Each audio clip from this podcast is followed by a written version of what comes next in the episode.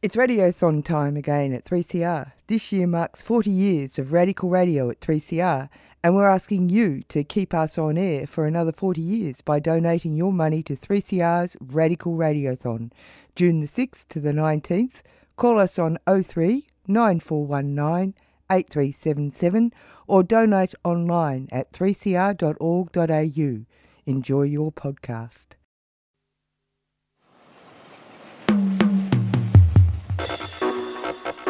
That one you dedicated to all the bicycle riders, seen? Bicycle rider, bicycle rider. Bike rider, me other bike rider. Bike rider, me other bike rider.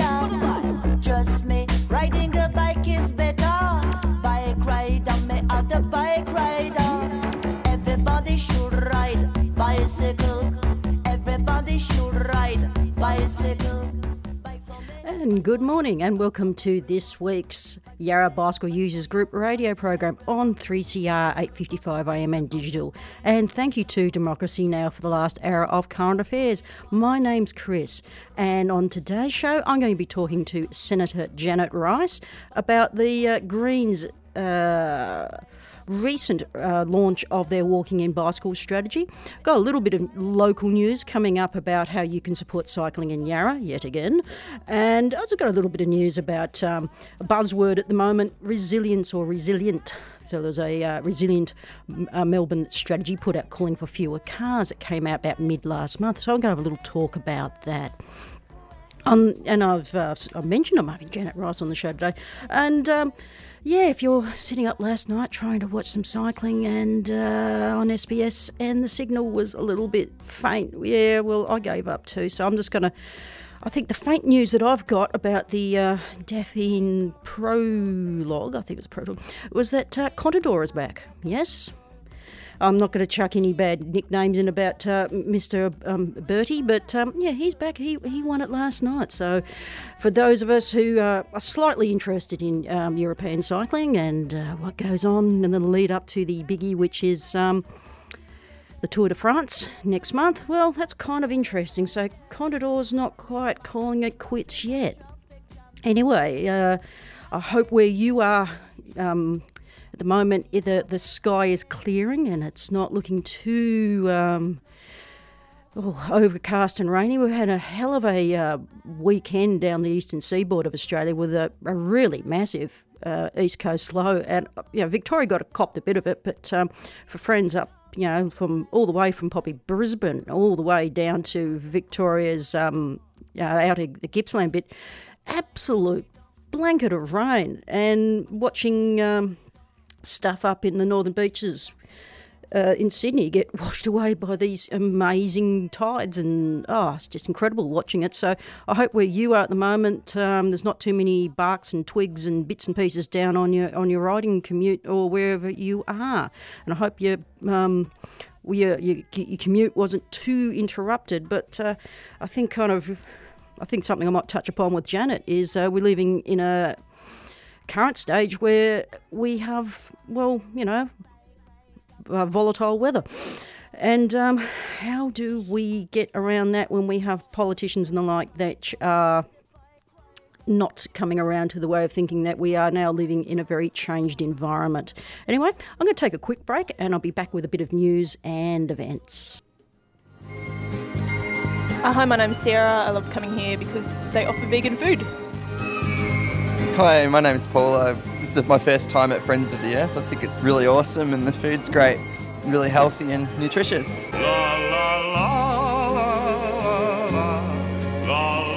Friends of the Earth Food Co op, 312 Smith Street, Collingwood.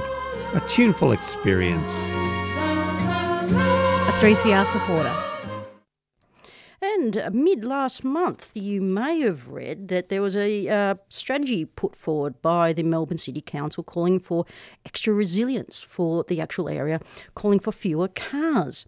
And it was one of the getting people out of cars and onto bikes is one of the key role or goal, I should say, of one of Melbourne's first major um, policies to looking at uh, getting past looming social unrest. And this has actually um, been a few interesting conversations I've had with people in the last fortnight or so about this sort of thing. We're not talking dystopian visions, we're just talking that uh, word, or the other word other than resilience gets chucked around at the moment, which is disruption.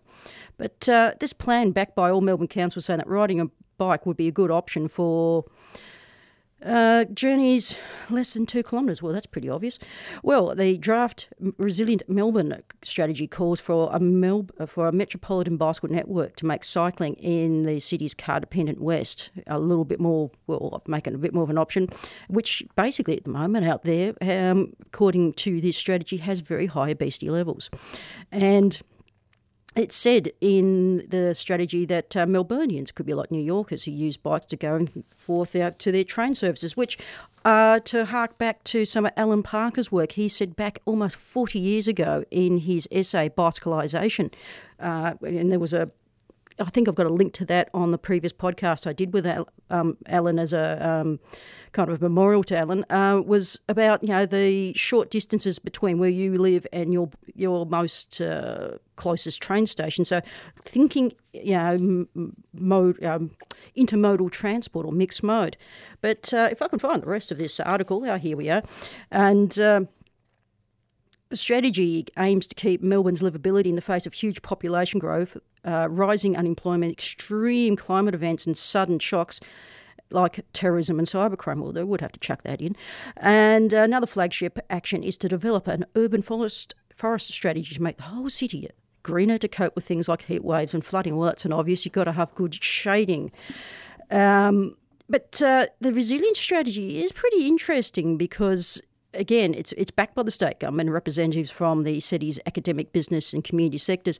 Now, it's interesting because I had a couple of these free ranging conversations over the last fortnight. I've been interstate in a few places over Australia, and something that kept coming up was uh, was about separated facilities for cycling. Now, I wasn't always a believer in this. I believe that you know you could share the roads, and what's really getting through at the moment is the absolute deluge, the absolute volume of cars on the road. It's something that kind of you get used to, and you think, oh, that's okay, and then you go, nah, this I cannot ride in as an experienced rider. How the hell can someone um, you know, one of rides to school or someone who's a little bit older or someone who hasn't got the riding experience supposed to put up with this sort of deluge of traffic we've got out there at the moment. So, you know, resiliency, I know it's a bit of a buzzword, but it's something that we got to think about a bit more as we get disruptions. And the other funny conversation that kept coming up was about self-driving cars. Now, I just, I just completely you know, you just kind of zoom off somewhere else when you start thinking of these sort of things. Like I can just envisage all these little cars going home and um, after their, you know, the one trip journey into the city or wherever to drop someone off and just cramming up an intersection. Like um, I just, I, could, I can't really envisage the, the, the, thing that I saw in my head, but was uh, just these, you know, like little mini cars just kind of like dump, dump, dump in the middle of an intersection. And it's that's kind of somewhere between dystopian and humorous, but it's somewhere where we may be heading if this sort of thing happens in the next 20 years or the next generation if we don't don't start looking at modal you know mixed mode traffic and start looking at smarter better ways of moving around our cities which apparently Melbourne is going to overtake Sydney in terms of population, and I could really believe that too. It's uh, it's flatter, it's got better facilities, and I think Sydney's hemmed in by quite a few constraints. Anyway, enough of that. Uh, I'm going to take a break, and I should be back with Senator Janet Rice talking about the Greens' new walking and cycling strategy. Faithful gardeners, the seasons have turned and our annual gardening show radiothon is fast approaching. It's time to sow the seeds for another productive year of our beloved gardening show. We've got thousands of dollars worth of tools, books, nursery vouchers, and subscriptions to reward your generous donations that help us continue to grow each year. So turn on and tune in to dig deep and clean up on Sunday the 26th of June between 7:30 and 10 a.m. Then join us at the station after the show to pick up your prizes, have a cuppa and say good day. and you're back listening to Yarra Bicycle Users Group Radio and Community Radio 3CR 855 AM and digital. And we'll just fade out a bit of Robert Crumb. Are you there, Senator Janet Rice? I am. Good morning, Chris. Ah, great to hear you. I'll just uh, fix up your levels a little bit. okay, so it's been a while since we've last spoken on 3CR. It has been. I've been busy on my bike. Yeah, and so what's it been like um, your first term in the big house? Look, it's been a really interesting mix of uh, terrifically rewarding being a big advocate and being able to be outspoken on the issues that matter to us, like bikes, like transport, forests, people seeking asylum, the whole range of things that we've, you know, been able to speak up and, and be a strong voice for. It's been frustrating though it, with the current government of, you know, not having very few wins. So I've enjoyed a lot of my time working with the community rather than a bit of, you know, bashing your head against the brick wall of trying to get stuff achieved in Canberra. Yeah, it's kind of like this ideological um, reinforced wall of well, garbage, I think, at the moment in Canberra. I can say that. You can't, but anyway. The, wonderful thing about election campaigns, though, Yeah. is they give you that sense of hope and optimism. Here's a chance for change. So, Oh, you know, yes. we can we can really feel that there are, there's the opportunity to, to have a different way forward after the 2nd of July. I hope so. Now, the reason I, I got you on the show today was about the new Greens walking and cycling strategy, but something I'd like to get your opinion about is the weekend's um, weather. Just quickly, that was probably one of the biggest East Coast lows I've ever seen. And I was listening to someone this morning on the ABC saying they've lived in, I think, Narrabeen or somewhere up on the northern beaches of Sydney for 40 years and they've never seen anything like it. I think we're looking at more volatile, turbulent weather because of because of global warming. Yeah. We absolutely are. And I mean, we'll obviously have to do the analysis about this weather event and sort of how, how much there was a climate change signal in it. But it fits with what we were, we will expect under a, a warmed planet of, you know, you've got greater warmth in the oceans, you've got greater warmth in the atmosphere, you've got um, what that means is sort of more frequent, really intense rainfall events like this one. And yes, I was looking at the, the weather charts on the, the telly last night and just seeing this massive amount of cloud and all being entrained into the east coast low and think, wow. So yes, that's what we've got to look forward to. More of similar type events, which are having massive impacts on you know coastal erosion. Just seeing what's what's going on both in Tasmania and New South Wales at the moment. Yeah, and something to bring into point too is also as you know riders we have you know um, we ride on the Canberra of the road or we have shared paths and stuff we go on. Invariably, when you get you know, a massive weather event, those sort of things are usually the last to get cleaned up because uh, you know roads have bigger priority than a shared path. They certainly are. That's right. And you have shared paths like the one that, that I travel on, sort of um, um, underneath CityLink, where you've got all of these underpasses underneath roads, and they get big, huge puddles in them. And you, you know, some people ride through them, some people don't. It's sort of lot, yeah, lots of impacts. And of course, just you know, having those really intense rainfall events is the biggest thing that puts people off cycling. Oh, definitely. I can think of like yeah, the pumping stations have got down along the Merri, oh, no, Moonee Ponds Creek. You know, sometimes they work, and there's been times when they just it's just too much volume. And you know, why should we? Um, who are you know, we're seen as a you know, valid transport mode have to put up with you know conditions like that. substandard, absolutely, Yeah. and and just the expectation that oh well the path will be out of order for you know quite a, a period of time, and that's you know, and then it puts people you know having to mix with the traffic on dangerous roads when the the safe paths aren't available. Well, that's something I was just talking about earlier in the intro to the show, which kind of convinced me a couple of years ago to because I used to be one of these people who used to think that yeah you could share the roads, and invariably you do on medium to small you know smaller roads. But what really got me in the last couple of years is the absolute volume of traffic. It's just increasing and increasing and increasing. Yes, it would be you know the the opportunity for getting those cars off the road. It would be wonderful, wouldn't it? To have more of them sort of uh, on people rather than being in their cars, being on their bikes and being in public transport. Um, would you know it's really going to be the only way that we're going to be you know solving the issues of, of congestion on our roads. Yeah, and looking towards separate uh, facilities because it's the only way you're going to get that uptake of um, of, of people riding. Absolutely, we know that the biggest barrier that um, to people riding, and the thing that puts people off the mo- off the most, is that feeling of being unsafe and actually being unsafe on those roads. Um, I think it's you know it's really sobering to think that in the last year we had 32 cyclists die on Australia's roads, and it's the only category of um, road deaths that have been trending upwards rather than downwards over the last five years. So the only way that we're going to deal with that is to be giving people you know, safe, separate um, cycling infrastructure, and then lots of people who are currently just say, "No, I wouldn't consider cycling," um, will think about giving it a go. Yeah, so um, on to the actual uh, commitment that uh, the Greens have uh, launched last week, the Bikes and Walking uh, commitment for a revolution in clean transport future. Now, um, putting on my thinking cap, I think it was only back in 2007. I, th- I thought that was the last time that we saw any input from a federal government. I think it was the National Bike Path Strategy. I think it was the only the last time I saw any federal input. But this time, uh, you're, you're you're going back and you're going to if you you know you get balance of power or whatever in the Senate or in the House of Reps. Um, how how feasible is getting this? Um, $250 million a, a year for an active transport fund? Look, we've put it on the table saying this is what we reckon is necessary, and this is what all of the cycling advocacy organisations across the country have said is necessary as well. It equates to about ten dollars per person. You know, we, we, I'm hopeful that the Greens are going to do well enough in this election so that after the 2nd of July we'll have a good chance of you know having an increased number of representatives in the House of Representatives, so a few more to join Adam Bandt, and we've also got a good chance of having or sharing the balance of power in the Senate as well, which means that you do have influence, and it means that we can really be putting a whole lot of issues on the table of saying this is what people have supported us for to do, and these are some issues that we're going to be really pushing very hard for.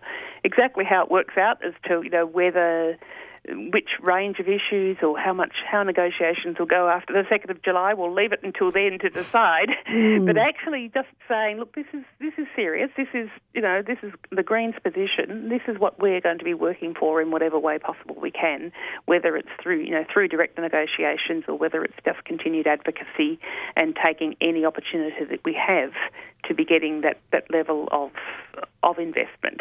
And it is it's the level of investment that's needed if we're going to see the you know realise the increase in numbers of people cycling that we know is possible, that we know will be good for dealing with congestion as we are just discussing. It will be good for dealing with the pollution, getting you know um, or pollution, all of those polluting cars off our roads, and also just generally contributing to the health and um, livability of our city and to people's physical health, both you know um, mental health and physical health and people's overall well-being. Yeah, because the interesting point too is if cycling is going to be seen as well, should be seen already as a valid means of transport. Uh, we've got to have the proper facilities, and you're mentioning that an investment of one million builds around about a kilometre of bike path and you put that in comparison with the uh, East-West link, which was going to cost about a billion for every kilometre. Exactly, a thousand times as much. So every one kilometre of a, a tollway tunnel, you'll get a thousand kilometres of bike path, and in fact, you'd probably get more than a thousand kilometres because that million dollars a kilometre takes into account sort of bridges and expensive bits of the bike so path. You're, you're, just building a you know a, a, straightforward shared path on the side of a road. That's you know much more actually only in the order of about hundred thousand dollars per kilometre. Yeah. Um, per kilometre rather than a million. So but we use yeah. the million dollars as a you know a rough figure so that we're not you know accused of, of being overly um, ambitious and, and exaggerating what you can get for your, your money. But you certainly you know a thousand times as much, which means if we had that investment of a billion dollars, it would be over the next four years, you could build pretty much you know every bike path and, and bike lane that people think is would be a, good addition to our bike ne- network across the country, I reckon. Yeah, so you're looking at like in terms of infrastructure spend, you're looking at the, the primo instead of uh, the kind of like, let's paint white lines. So because exactly. I because I saw a little bit of criticism of that one million dollar figure, and I'm, I'm, thinking no, they're actually going for the maximum spend of a separated facility plus the plus the, the inbuilts that come with it. Exactly. And, and look, yeah. if you get if you get more for it, well, that's terrific. And but that's just just to give people an idea of sort of the level of infrastructure you'd be, infrastructure that you'd be, be able to get. Yeah, so there was an interesting thing about a fortnight ago. I interviewed David Blom from Whitehorse Cyclists, and he was looking at using service roads for bicycle infrastructure because you know apparently Mm. we've got um, hundreds of kilometres of uh, underutilised service roads. So these these are sort of things that are going to be looked at. Absolutely. I remember when I rode my bike from Melbourne to Canberra to take up my seat in the Senate almost two years ago now, and sort of particularly in the um, regional cities. And there are a lot of um, places that I rode through that were using the service roads. And you think all you need are the, sort of these connections, sort of, rather than sort of having to then go out into the mainstream of traffic to get through an intersection and then back into the service road again. You just need to actually have designed them for bikes and sort of have the bike crossing of those those crossroads and those service roads would be really, you know, very could be quite high quality um, cycling infrastructure. Yeah, something I've also got to touch base upon is like I mentioned the back in 2007, the Greens helped get that uh, national bike path strategy up. That's right, and that was part of the our response to the global financial crisis when we had this commitment to be building infrastructure. And one of the good things about um, cycling infrastructure is something that you can get off the ground very quickly. And so there was forty million dollars that was put into bike paths um, under under that, and that was because of the Greens um, the Uh, our our input into what that infrastructure was going to be spent on, and that yeah was was transformational. We then said right we should be continuing that every year, and in fact at the last election we boosted it and said we should be spending eighty million dollars a year. Hmm. But sort of with the you know input from the the varying cyc- various cycling advocacy bodies who go who put the case as to why in fact should be should be more than that, we were willing to and thought yep there's a very good case as to why it you know should be up at the 240 million and so we, we, we brought it up to around 250 million dollars a, dollars a year and, and particularly adding in um, walking infrastructure as well as cycling infrastructure. And the, the other comparison I think that also is to be made is that New Zealand has now got a commitment of spending 100 million dollars a year on cycling infrastructure because they see that having that pipeline of, of that level of of spend is going to really transform the cycling infrastructure there. So we thought that look, if New Zealand can be committing to be spending $100 million a year, well then Australia, um, a $250 million a year spend is not excessive. It's not excessive if you do a straight uh, population comparison, is it? No, absolutely not. And it would enable you know, that, that the level of spend would also enable um, cycling infrastructure both in the cities, but also some you know the recreation and, and tourist facilities as well to be built, which will have really significant impacts on um, regional economies. You know that where you know, regional centres that have got cycling infrastructure and they're really promoting cycling as being a way to be tourists in their area, uh, being very successful in the, the number of people that they're attracting. Yeah, well, that's kind of came up in the uh, thing I went to, oh, probably over a fortnight ago, if not more now. Uh, the state government uh, are looking at uh, implementing a, a active transport um, thing coming out in, I think, next month. Sorry, I just had a complete brain fade, even though I had this all full in my head. Um, so, yeah, this kind of the, the term being used at the moment is active transport across, you know, if we can get this from the federal down to the state to the actual local governments, because uh, I know that many, most of the heavy lifting for bicycle infrastructure is done by Oh, local government. Local government, you and would I, and know. I know from my six years in local government, that's Yeah. right. And and our view is that look, we need to have local, state, and federal governments all working together. And you can't leave it to local government; they are absolutely cash strapped, Oh, yes. particularly in Victoria with the rate capping that they haven't just haven't got the money to spend on everything that they'd like to to spend be spending money on. And similarly, state governments. So much of the resources that state governments get, and particularly in transport um, resources, are come from federal government funds. So we think that all three levels of government need to be working together. Otherwise, you you do have places missing out. You know, really good projects that there just isn't the money to fund them, and you have the ridiculousness of projects stopping at council boundaries because one council is supporting it and the other one's not. Whereas we're hoping with this, um, if this fund was set up, you would have consortiums of local governments, you know, and taking a regional pr- approach, putting together a regional plan of their priority um, cycling infrastructure that they want to establish across the whole region, and, and putting in applications to the fund for that to be funded. Yeah, because we've got uh, stuff like that happening in Yarra with trying to finish off the Wellington Street Copenhagen lane, and it's kind of, to be put bluntly, been used as a political football.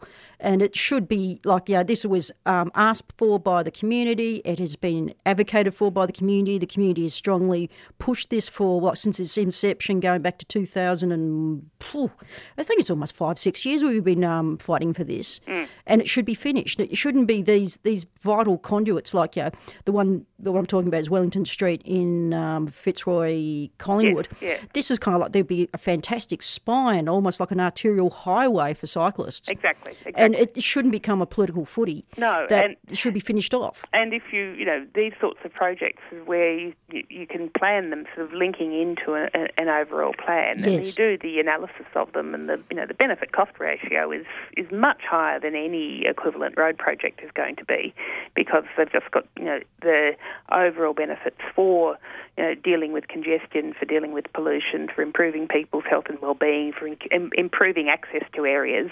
They just tick all the boxes. So they are the sorts of projects that should be being assessed at a regional, state, and national level, and to be really being funded because of that. Hmm. It's just not it's not good enough, and it's it's economically inefficient as well as with regard to all the other benefits for the federal government not to be investing directly in in cycling and walking infrastructure. Yeah, oh, one question I've got to ask you. You're probably going to hate me for saying it. Would you be open to evidence about um, the whole helmet, mandatory helmet legislation thing? Oh, helmets, yes. I I've know, been so- having a bit of a discussion over the weekend with a range of people on Twitter, as, as people might have seen. I Look, I'm going to ask. The, the Greens policy at the moment is actually silent on helmets, and I'm open to absolutely open to evidence. In fact, you know, in the ACT, we've got Shane Rattenbury, who's a Green Greens minister in the ACT government. He's the roads minister, who is looking at trialling um, not wearing helmets on on um, low risk areas of, of, of cycling. It's something I think there does need to be a lot more, there needs to be more research done. I know there's been quite a lot done, um, but it's an area where it's, it, I think we also need to recognise that it's a different thing to be removing mandatory helmet laws in Australia than it is to be introducing them somewhere else. Yeah, it's If, kind if you've yeah. got jurisdictions that ha- currently haven't got mandatory helmet laws, I would say on the evidence at the moment, you wouldn't say that there's a strong case for introducing them. But where you've got them, like we have in Australia, um, you need to have a stronger body of evidence to, to actually say, no, we're going to remove them.